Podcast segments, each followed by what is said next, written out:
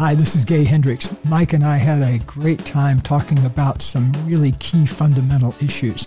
And I want you to pay attention, particularly when you listen to the podcast, to the whole concept of wonder and the power of wonder, what it can do for you. And also listen in for the power of saying no. This is Mike Koenigs, and one of the things that Gay shared in this episode that I'm really looking forward to you experiencing is an exercise to get into alignment. Gay is also going to share with you his five big goals. They're really, really important because when you think through his lens and uh, some of the tools he's going to give you, he shares with you how it's possible to create and manifest luck. So, all that and more in this episode of The Big Leap.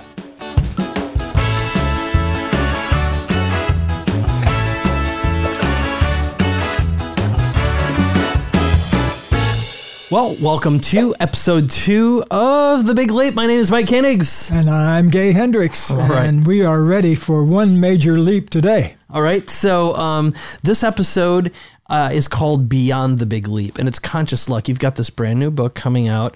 Super excited. I've had the good fortune of being able to read it ahead of time. But first of all, what's conscious luck, Gay? Well, I reinvented myself as a lucky person when I was 14 years old. And ever since then, I've been very interested in the relationship between good luck and hard work and how those two um, come together. Uh, let me tell you about the thing that happened when I was 14. For some reason, my school was doing a fundraiser and, and um, sold tickets to a, a movie. And I'm not even sure what the movie was now, but we all went to this movie. So it was all full of, you know, two or 300 high school and junior high kids. And during the movie, they had us put our stubs in a um, bucket and they had a drawing to see who was going to win a, a watch, a wristwatch. And so I was sitting next to my friend who's named Dewey Deloach and uh, still alive and well in Florida where I grew up. And so um, Dewey leaned over and he said, Watch this, I'm going to win this drawing. I said, Okay. And sure enough, they pulled Dewey's name out. He won the watch. And I said, How the heck did you do that? And he said, I always win those kind of things. And uh, I'm, I decided to be lucky, he said. And so ever since I decided to be lucky, I win things like this. And I thought that was a very enlightened thing for a 14 year old to say. So I completely said, oh God, you know, that's stupid. and so, uh, but later on though, I, um, I decided, wait a minute, why should I go around thinking of myself as an unlucky person? It's just as easy to think up yourself as a lucky person. So that was kind of my first little entree into the whole luck aspect of life. And I have, to, I'll tell you, I've asked many, many very successful people, um, do you think of yourself as a lucky person? And almost every single one of them have said some version of, yeah, yeah. And I just wanted to ask you that. Are you, know, a lucky guy? You know, it's sort of interesting.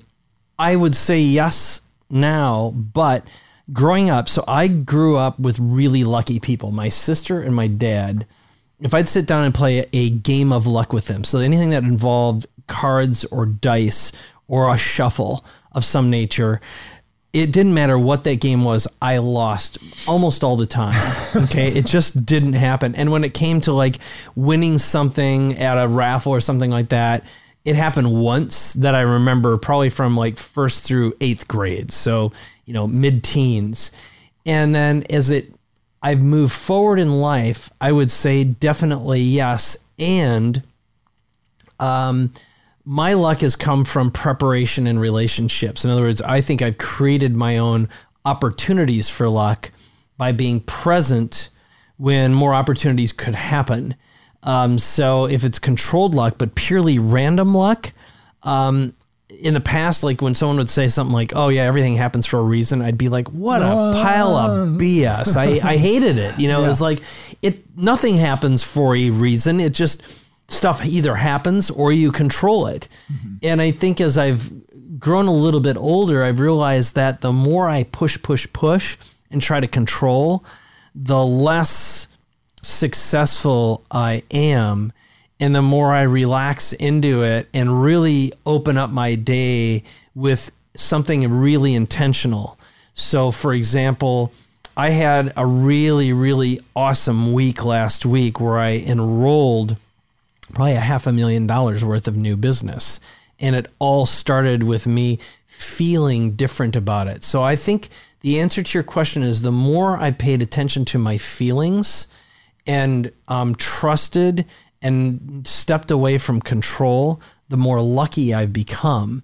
So I don't know how that fits into answering your question or not, but that's about as good as I can do right now. I can't say I figured it out, and that's one of the reasons why I'm so excited about this episode. Honestly, all right. yeah, well, there's a number of pathways. I think uh, first of all, um, one of the things you heard me talk about last time we were together was the importance of having luck-worthy goals, and if you think about it, I, the way I put it is, you've got to give luck a good reason to visit that you want to have the highest quality possible goals for yourself.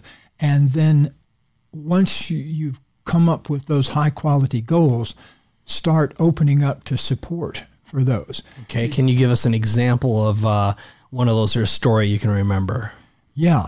Um, when my daughter was in the first grade, um, I was in the habit of going over and uh, sitting in her classroom to help the teacher out. And they like to have you know parents come in and do various things. And so I spent a lot of time in her classroom. And one thing I noticed, I was still in graduate school at the time working on my PhD, and I started noticing that the teacher spent a tremendous amount of time just getting kids organized and sort of herding them from place to place and getting them calmed back down after recess and that kind of thing. And by my observation, the teacher was spending about 50% of her time not doing anything that related to teaching. And she complained about that, you know, and I figured, okay, what, how could I solve this problem? And so I created this little book of what I call centering activities that you could do very quickly with kids that would get them refocused and centered again.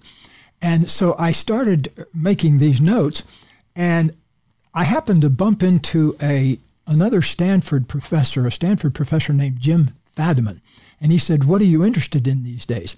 He said, "You know, you're about to finish your PhD. What are you going to be working on?" And I said, "Well, I've got this great idea." that I'm putting together this little package of relaxation and centering activities for kids. And he said, Really? And I said, Yeah. And he said, Well, you know, I just started work as a scout for Prentice Hall Books. And I bet they would be interested in that kind of thing because this very forward thinking editor there named Lynn Lumsden wants to do kind of new things like that. So by the time I walked back to my little grubby graduate student office, I'd already put together the outline of a book in my mind. And that night I stayed late and back then the IBM Selectric typewriter was brand new and it was kind of like the Rolls Royce of typewriters and only the secretaries had them and so I stayed late and used the IBM Selectric to type up a book proposal. So within you know days of hatching that activity suddenly I didn't know this guy was a scout for Prentice Hall so within a month or two I had a book contract while I was still in graduate school. And that book when it first came out um, ended up uh, selling, you know, something several hundred thousand copies over the next few years. So it changed my poor uh, graduate student life slightly better.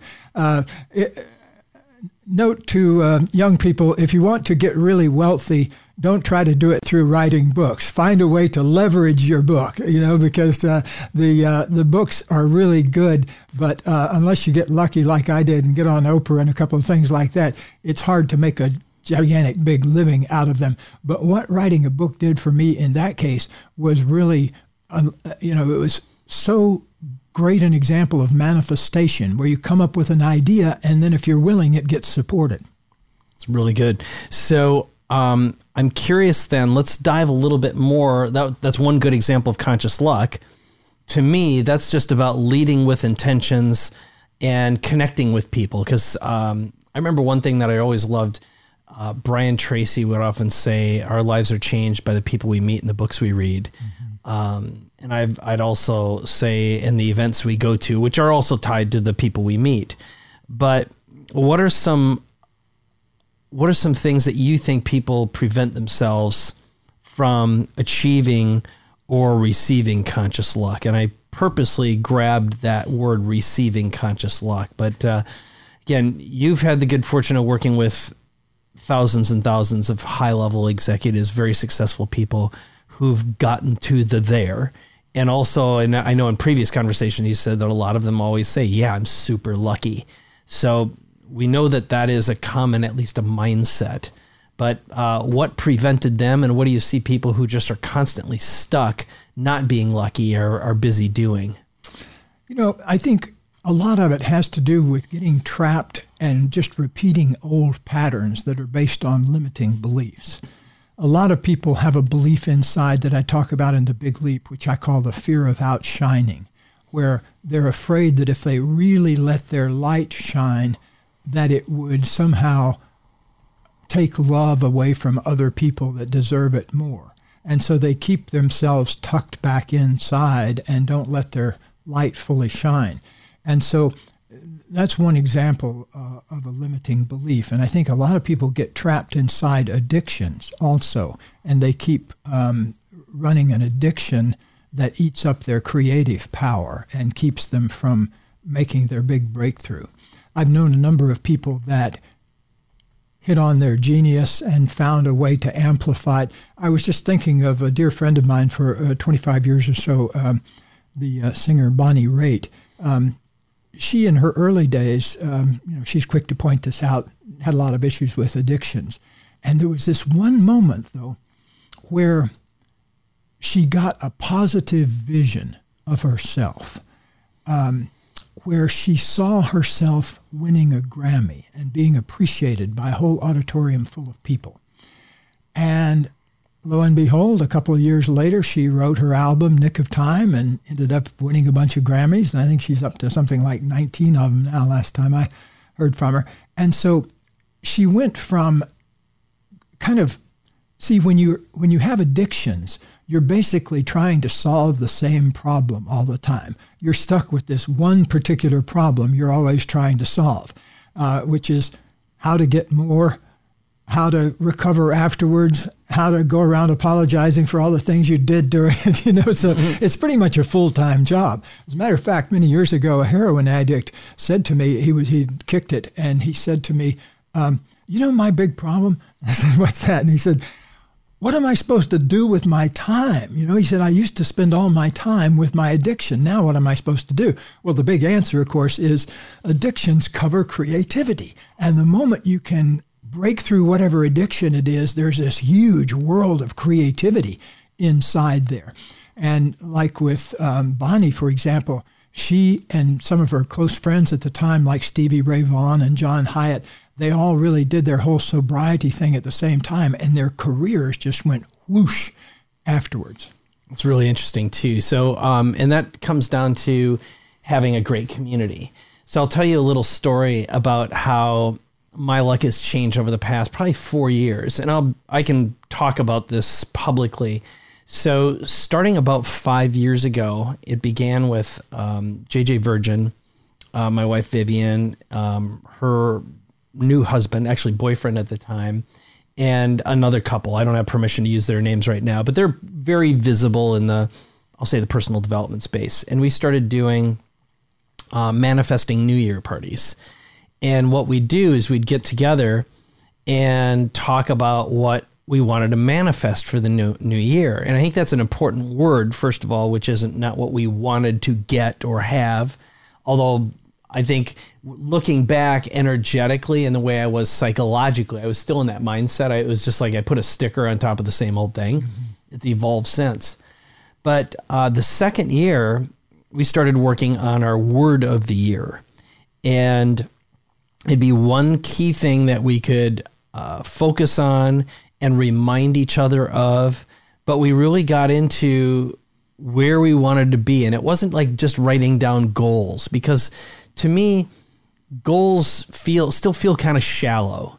Um, I wanted something that I really felt on a deep, deep level, and then could simplify it with that one word. And I mentioned this in episode one. My word for last year was simplify. My word for um, this year is um, uh, it's ease. You know, it's it's ultimately it's about being able to receive it easily and effortlessly. Actually, the word is effortless, um, and that is not my standard mo at all. Because in the past, I came from an environment. I think epigenetically, my dad grew up very very poor on a farm and came from generations of very poor Germanic farmers who immigrated here, and um, and my dad was used to work for this and get that, you know, as as a barber.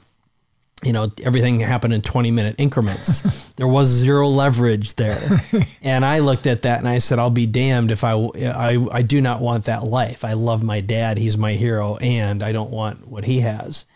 And so uh, my mindset really revolved around how do we gain leverage, but also not have to push, push, push, grind, grind, grind. And now I spend a lot of time not doing, and it's not procrastinating so much, but I'm not writing a bunch of stuff down. I'm not driving my life by lists. And I know that that's part of a phase of life. You're in a different phase of life. But I'm curious through your lens, you're about 20 years older than me. Um, you know, how, if you look at through your phases of, of the actions you took to manifest conscious luck and build your mindsets that have gotten you from point A to point B, how, what have you acquired? What have you let go of? And what do you observe in some of the other folks that you've coached and worked with? I think a lot of times it has to do with alignment, finding out what's out of a line and then lining it up.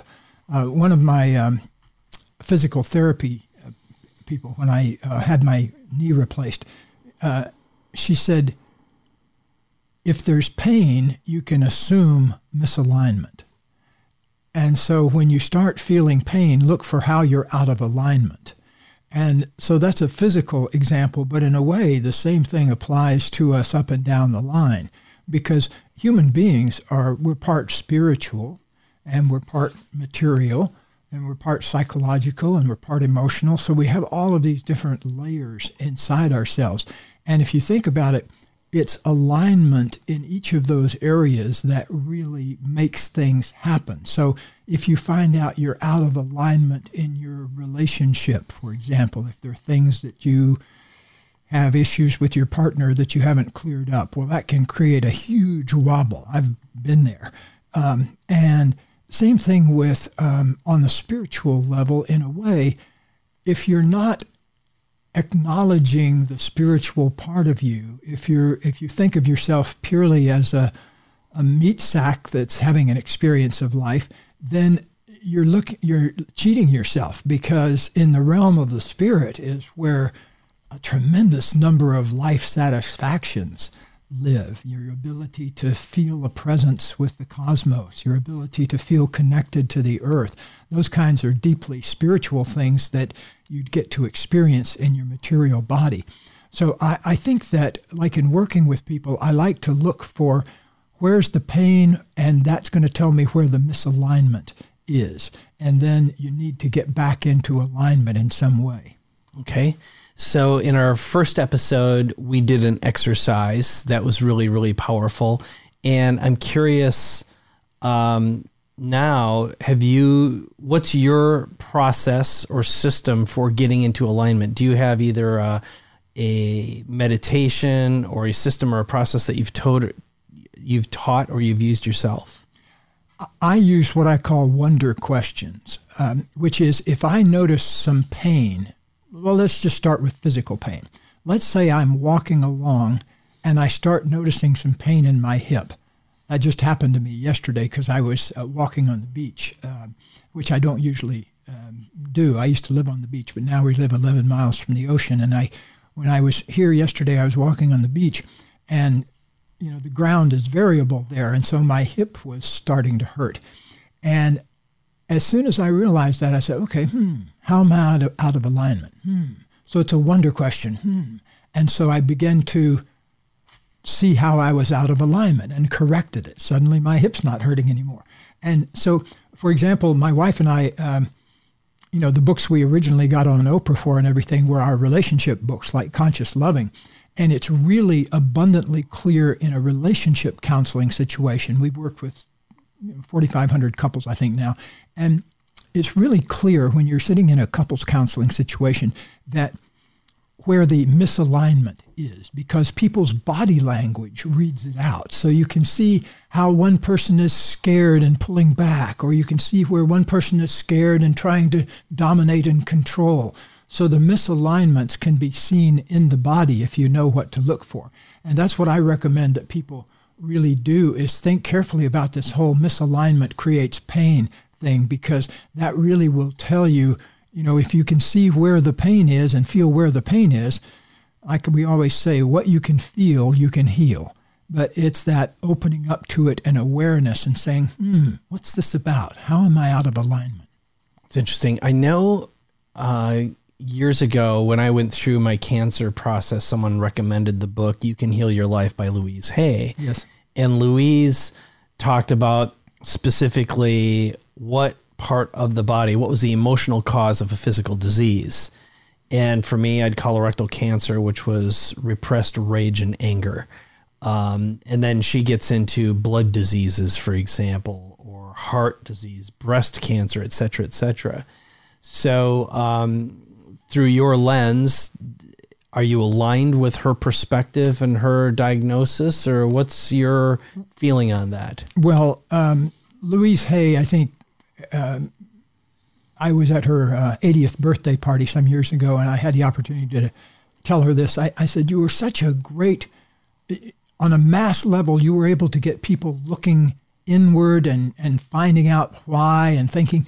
But my beef with Louise, and I was very public about this at the time, is I think people can carry that to an extreme and it makes them feel guilty about their disease. You know, that's not what she wanted. She wanted people to open up and inquire into things. So, you know, Louise was, um, you know, she was very convinced that there was this kind of one to one relationship between disease and what you were feeling inside.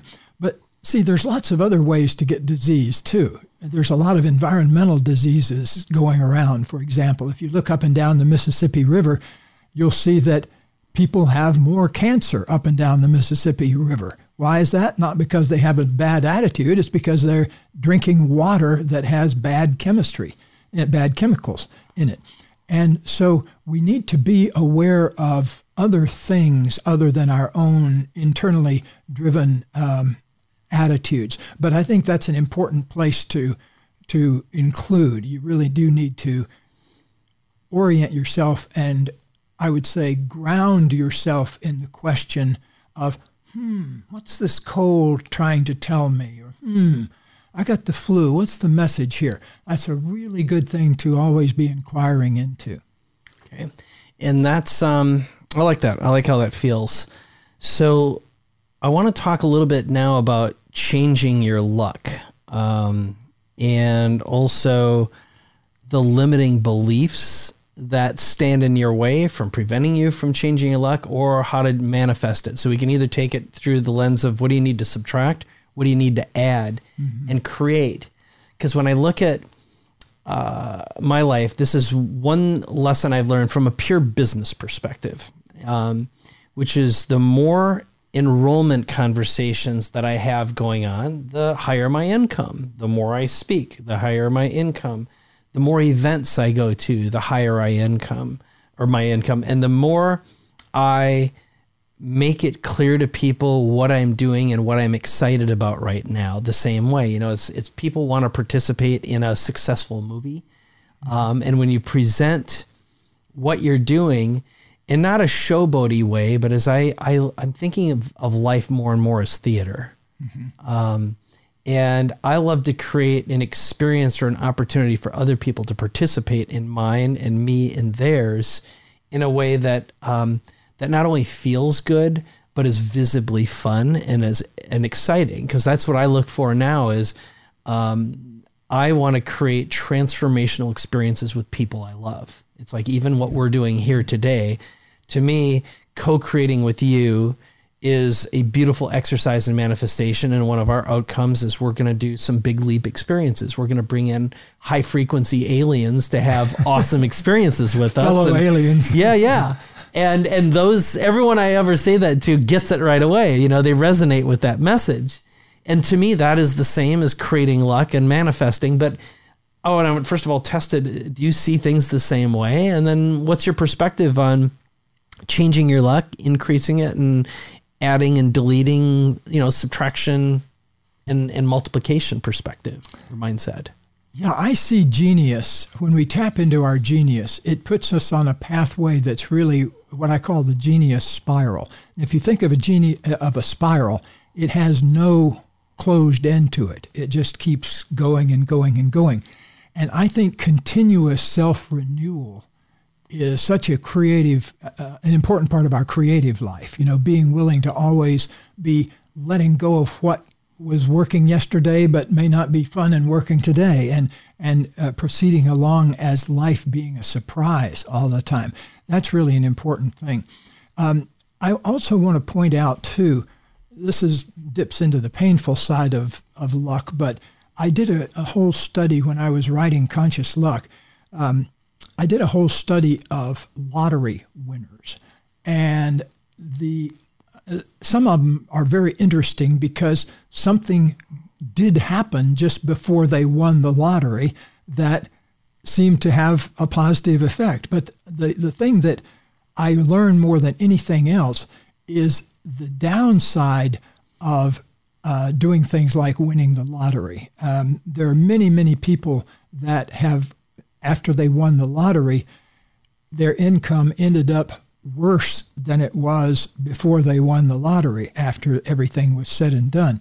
So I think that one of the important things that human beings need to do to make ourselves luckier is get that sense of open spaciousness inside that I like to cu- cultivate through meditation. There may be other ways to get it, but like for example, when um, Stephen Simon and I uh, had been both very interested. He's a movie producer, and we were both very interested in producing enlightened movies. And we beat our brains out back in the '90s down in Hollywood, trying to pitch to big people. Let's let's do a book of conversations, or let's do a movie about conversations with God, or let's do the movie of Richard Bach's book Illusions.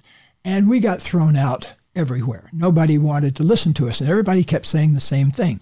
Nobody wants to watch those kind of movies. So one day in meditation, one morning about 5 a.m., all of a sudden the idea popped into my mind, just kind of dropped in from nowhere. Hey, instead of trying to convince Hollywood studios to make that those kind of movies, let's go find the movies at film festivals, put them on DVDs, and send them out to subscribers. And so within a couple of years, we built a multi million dollar business, the Spiritual Cinema Circle.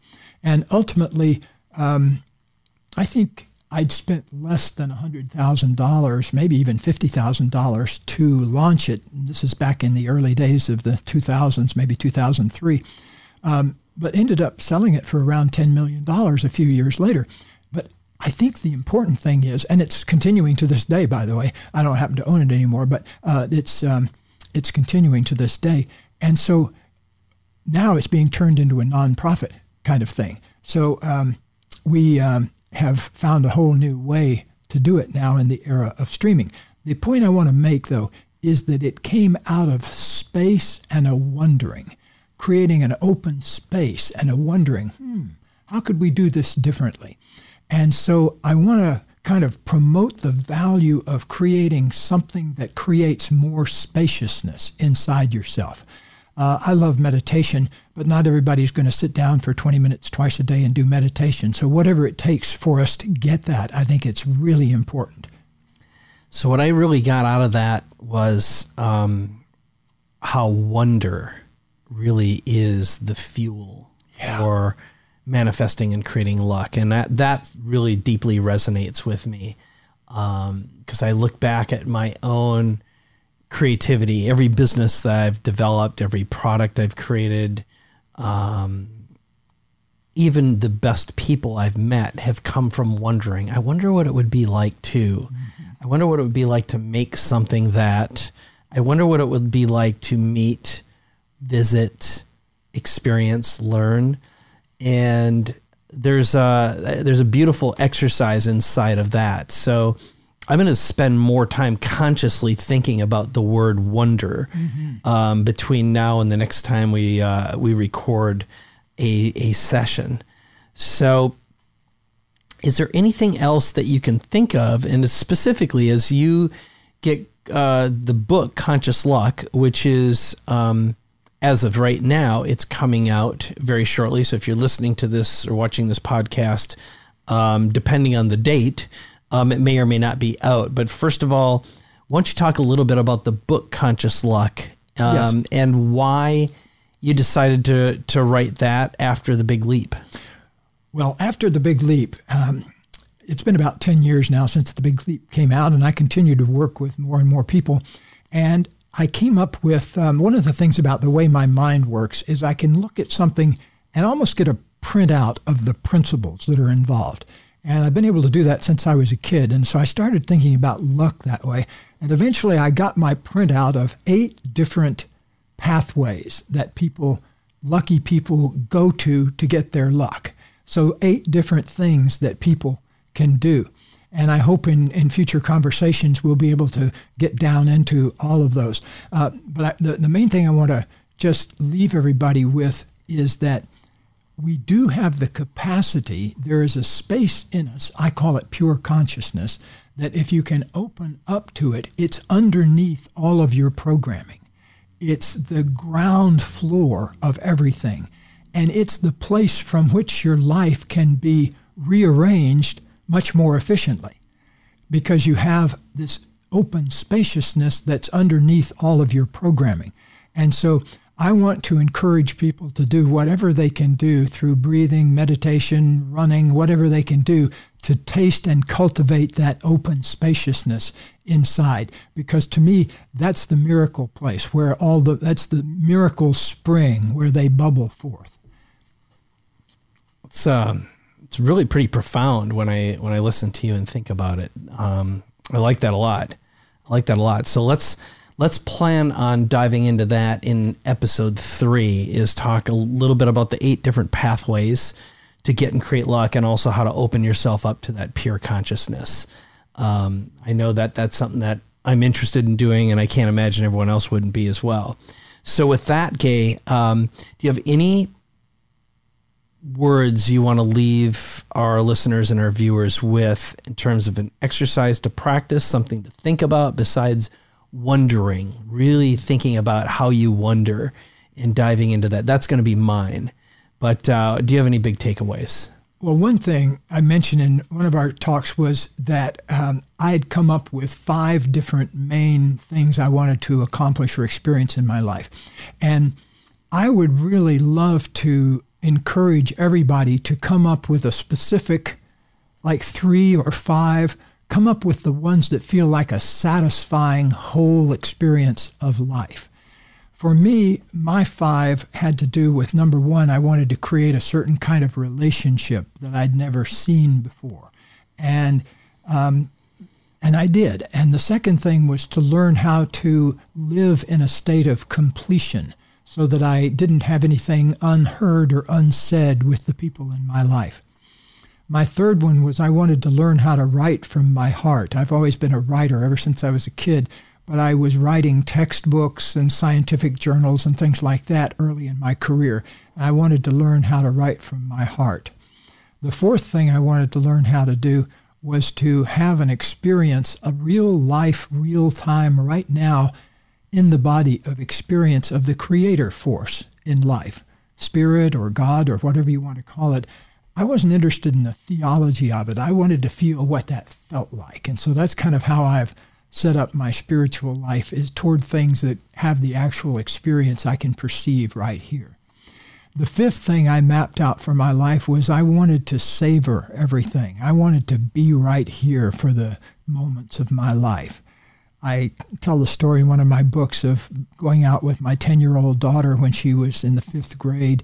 And she had this wonderful costume, Halloween costume. And house to house to, we went, everybody would get so excited about her costume. And I realized halfway through, as we were going around, that that whole time I'd been working on my mind on a journal article I was writing on. So I was sort of halfway there with her and halfway in my head. And I remember afterwards saying, wow, I missed out on a good bit of this experience tonight because my head was somewhere else. And it made a, a kind of a jolt in me. And so that really shifted me around, around wanting to have a savoring experience of life. I love that. It's really powerful.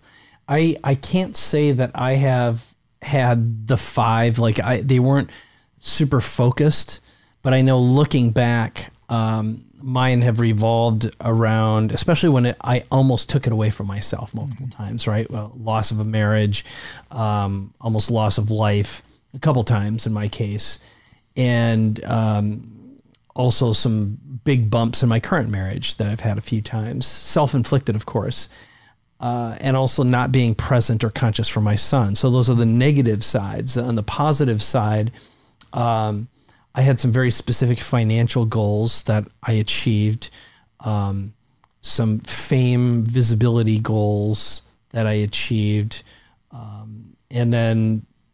Uh, you know, the intimacy with my wife, being able to um, have a best friend. And I think that's very close um, to you and I are very aligned with the relationship.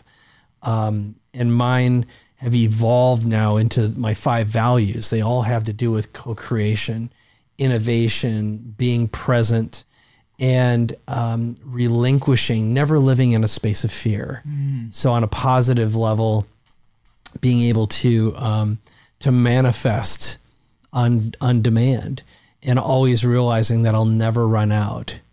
Um, and that that's been a an ongoing internal battle and a realization. So being able to stay in that state. Um, so uh, and and you know the truth is achieving that level of fame. You know that was actually a gift I could have given myself at all, at any time. You know it it never came from the outside world. It was I had to award myself the same sense and the feeling, and that's why I know of very successful people, at least visibly, who are still um, stage chasers and stage addicts who are never satisfied, never satisfied, and never happy. And this isn't about comparing, but I now I see my old self inside of uh, many other people. So uh, I think it's going to be really interesting to go down this path a little bit further when we uh, dive into episode three.